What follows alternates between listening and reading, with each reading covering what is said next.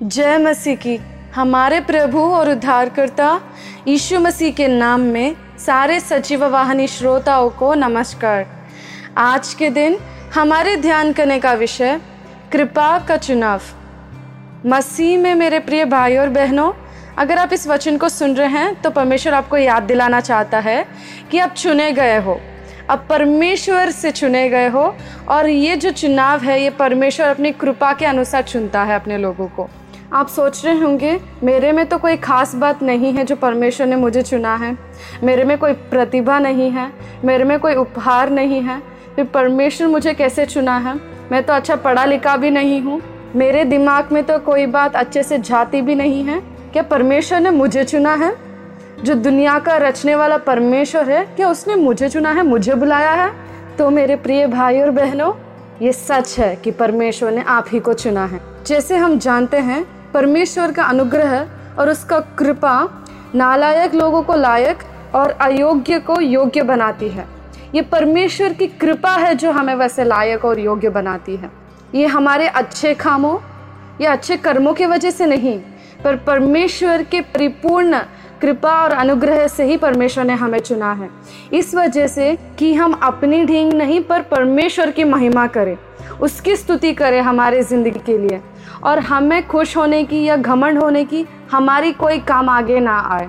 हमारी पूरी घमंड परमेश्वर पर रहने के लिए और परमेश्वर ने हमें उसकी दया, उसकी कृपा से परमेश्वर ने हमें चुना है।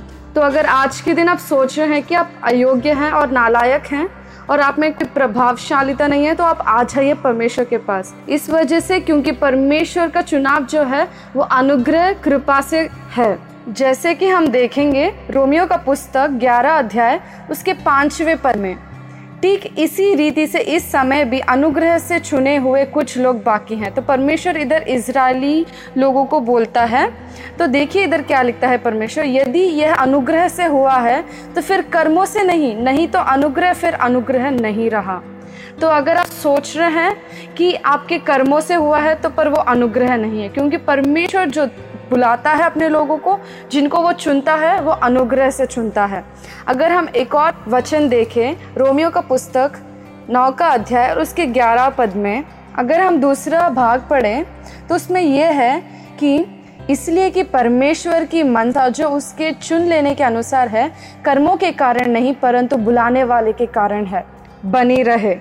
तो आज के दिन आपके अनुसार नहीं, आप अपने आप को मत देखिए, आपके अंदर क्या है, आपकी सामर्थ्य क्या है, आप क्या कर पाते हैं, क्या नहीं कर पाते हैं।